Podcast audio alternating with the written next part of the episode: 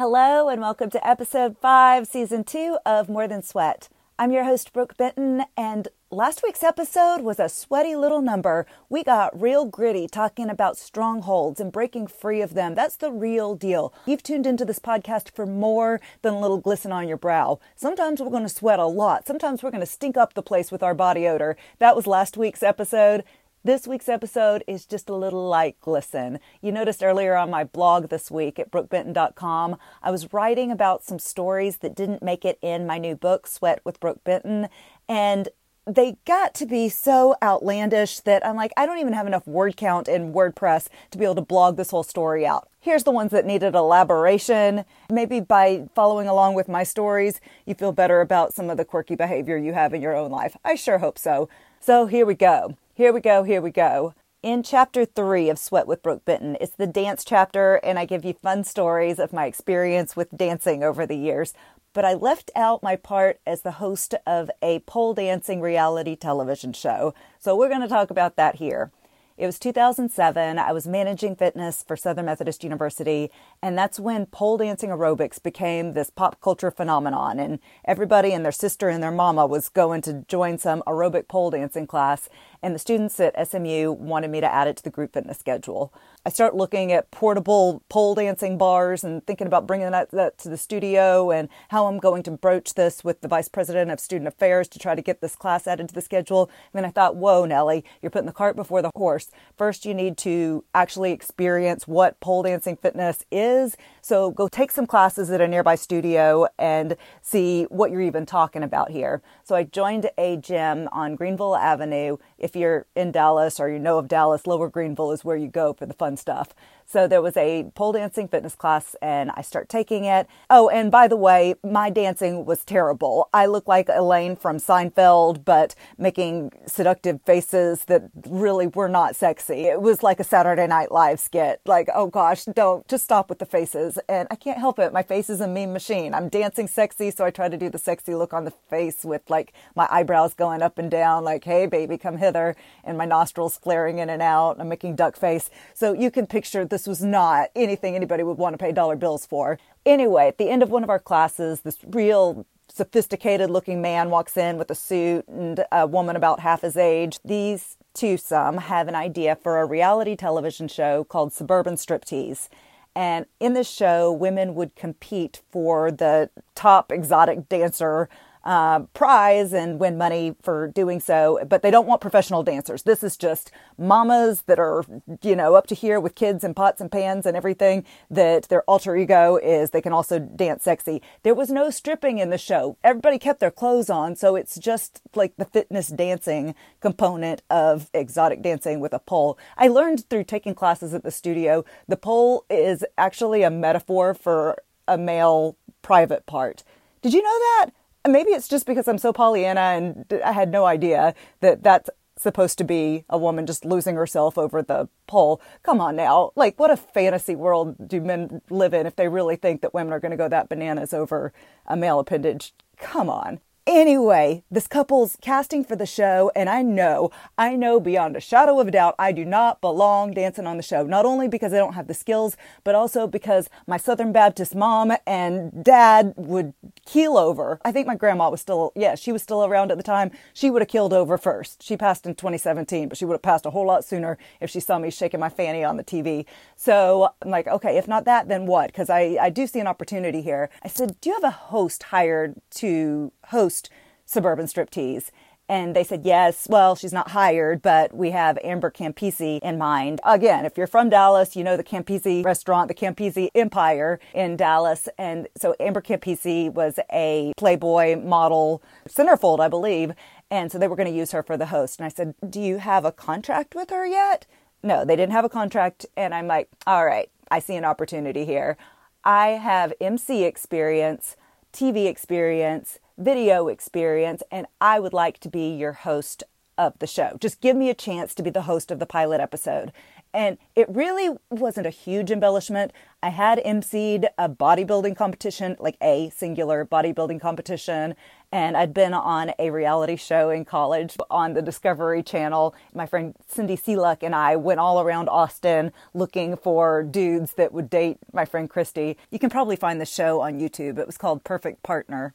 I also had just released Kettlebell Butts and Guts, my very first workout video. You did hear about that in my previous podcast. I believe episode one of season two of More Than Sweat. I gave you the entire audio recording of the Kettlebell chapter, so you'll hear about that video. All this to say, I wasn't lying. I had MC television and video experience, and I wanted an opportunity to host the show. And so they're like, uh, yeah. And I'm like, I'll do it for free. I'll tell you what, I will tell you this hustle gets you further than talent, free gets you further than anything. So they lit up like a Christmas tree and were like, okay, all right, we'll do it.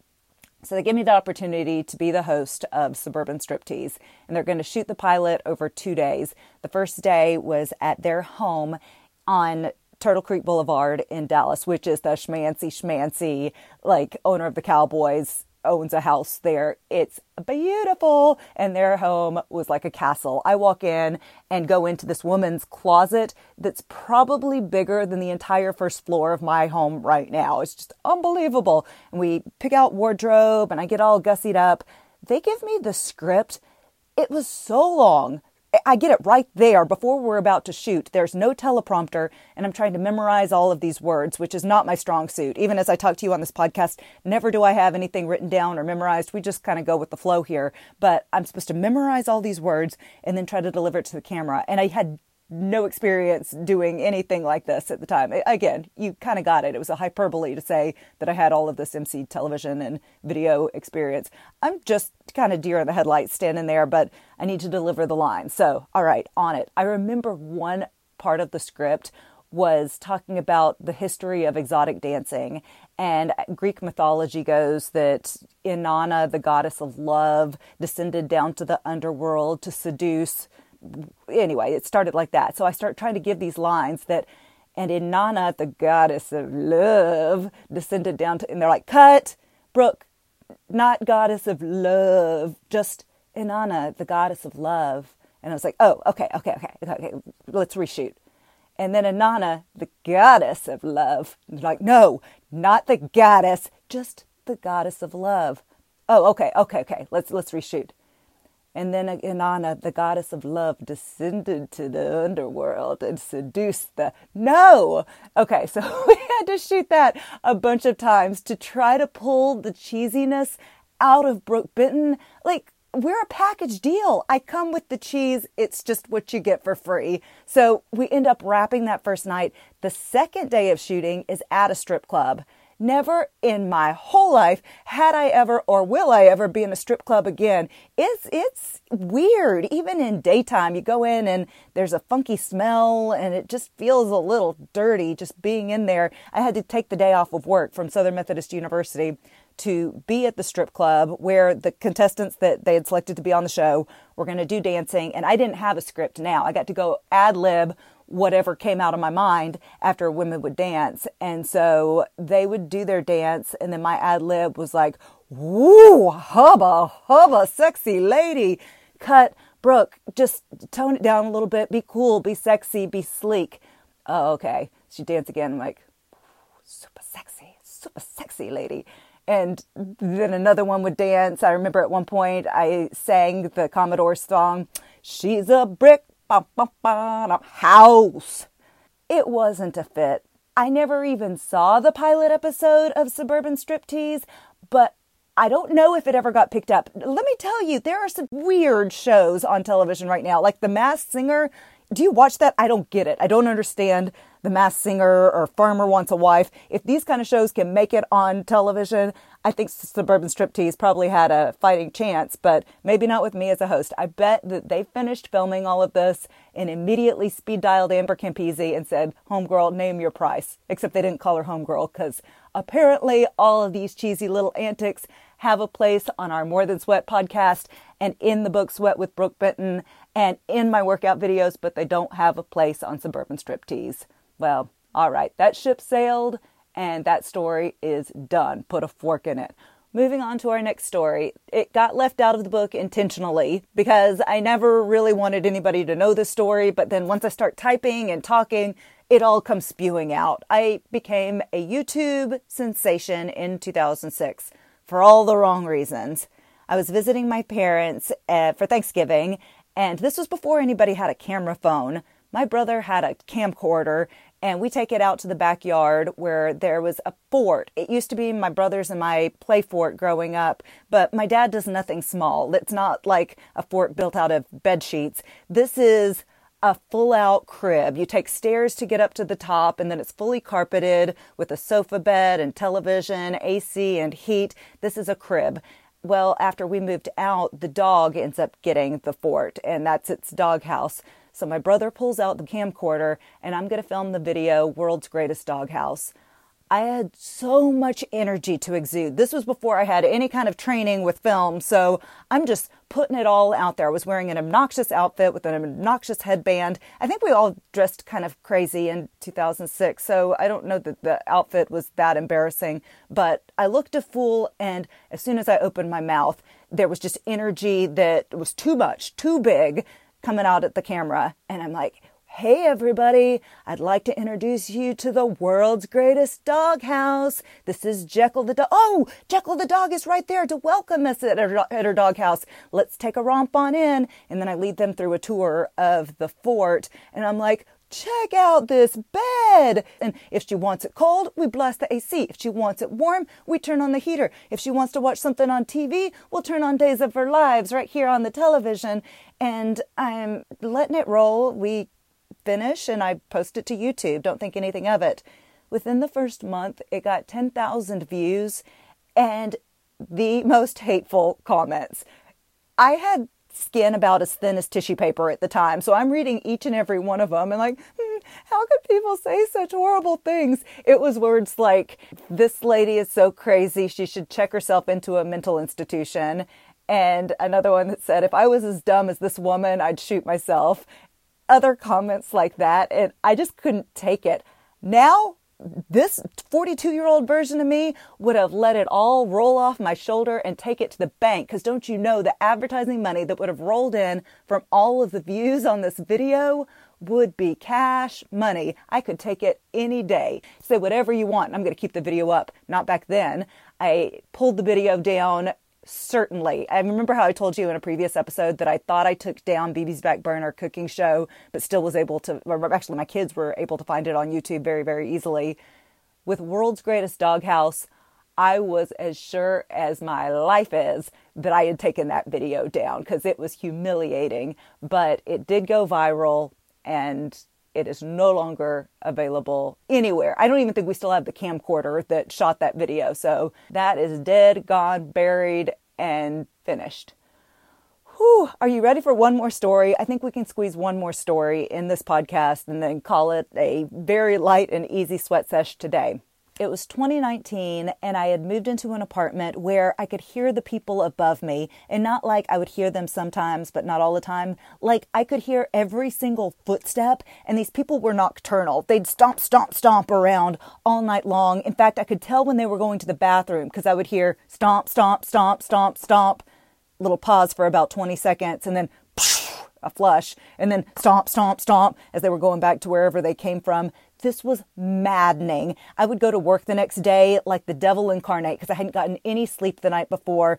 But I'm also very big on agency. Take things in your own hands if you can. So I devised a plan. I was going to go to Home Depot and buy insulation board that I would nail onto the ceiling. My thought was it would buffer the noise and I wouldn't hear the people above me anymore. Problem solved. This wasn't just a hypothesis, it was one that was going to get tested. I went to Home Depot, I bought about a half dozen insulation boards, and then I go to my RAV4 Toyota thinking I'm going to shove all this insulation board inside and it's not fitting. And there's the fella next to me in a pickup truck. A total stranger. He's like, that's not going to work. I'm like, yeah, I know, but I bought, all this stuff and I need to, to get it to my apartment. He's like, where do you live? Like an idiot. I told him, I'm like, oh, I'm just right over there at, told him the name of the apartment complex and the unit that, I, that I'm in. And he's like, oh, yeah, I can, I can put it in the back of my truck and follow you home. I said okay. This could have been one of those shows you see on 2020 or Dateline, like a really, really bad ending. Fortunately, it wasn't. I let him follow me to my apartment, and I don't think I let him take the insulation board in. I, if I did, I'm, I'm not sure, but either which way, it, all ended fine. He takes off and never, he's never heard of again. But I take the insulation board then, standing on my bed, and I'm nailing it into the ceiling. And with every hit of that hammer into the nail, I'm thinking, problem solved. You go, girl. You're solving your problem all on your own. Didn't require any extra help. And I, I think I've got everything remedied. Well, no time later, I still am hearing stomp, stomp, stomp. And then about 20 minutes later, the boards come crashing down. I'm still there in my bedroom. I got hit on the head by the insulation board that came crashing down because I'd used finishing nails to try to nail the insulation board in the ceiling, which are those nails that everything slides right through. I don't know that other nails that have the, the head would have done any better with keeping the insulation board up. It was a really boneheaded idea, but at this point I was so frustrated that it seemed like brilliance. I felt like I had become a make do construction worker and I was going to solve this construction nightmare. I feel like a lot of times apartments put the money in other places, not in the soundproofing between the apartment units. That's certainly what happened with mine. And the only way that this truly could be solved is if I went to somebody and requested to get moved to a different apartment and went through all the process of boxing up all my stuff and moved to the top floor. Problem solved. If you're listening to this, you're like, that's what you should have done in the first place. This was a really, really poor decision all around. If you live in an apartment, PSA, don't go trying to nail insulation board on your ceiling. It doesn't work. And that brings us to the end of today's episode. Thank you for listening to my stories. If you don't like these, don't worry. I have others. You can go to my blog at brookbenten.com where I shared a couple of other stories that didn't make it in my book. And there's two more blog posts to come. I've just got so many stories to share that it doesn't all fit into one blog or yeah, I think we're going to make this a one and done podcast episode. Those are all the stories that are outside of the book that you really need to hear in this podcast. You can check out my book, Sweat with Brook Benten, on Amazon or brookbenten.com. Please, five star reviews and written reviews are bread and butter. I would greatly appreciate those. Three morals from today's story. One, just cause she dances, go, go. Two, if you're going to make an obnoxious YouTube video, you better have thick skin and allow those comments to just roll off your shoulder and you can take them straight to the bank when you bank on the advertising money that comes in. Three, if you're going to rent an apartment, make sure you get one on the tippity top floor and you won't hear the elephant stomping over your head. That's all I got for you today. That's all I know. I'll see you back in next week's episode. I don't know if we're going to sweat a lot or sweat a little. We'll figure it out over the week ahead, and I'll see you back next Friday on More Than Sweat. So long, y'all.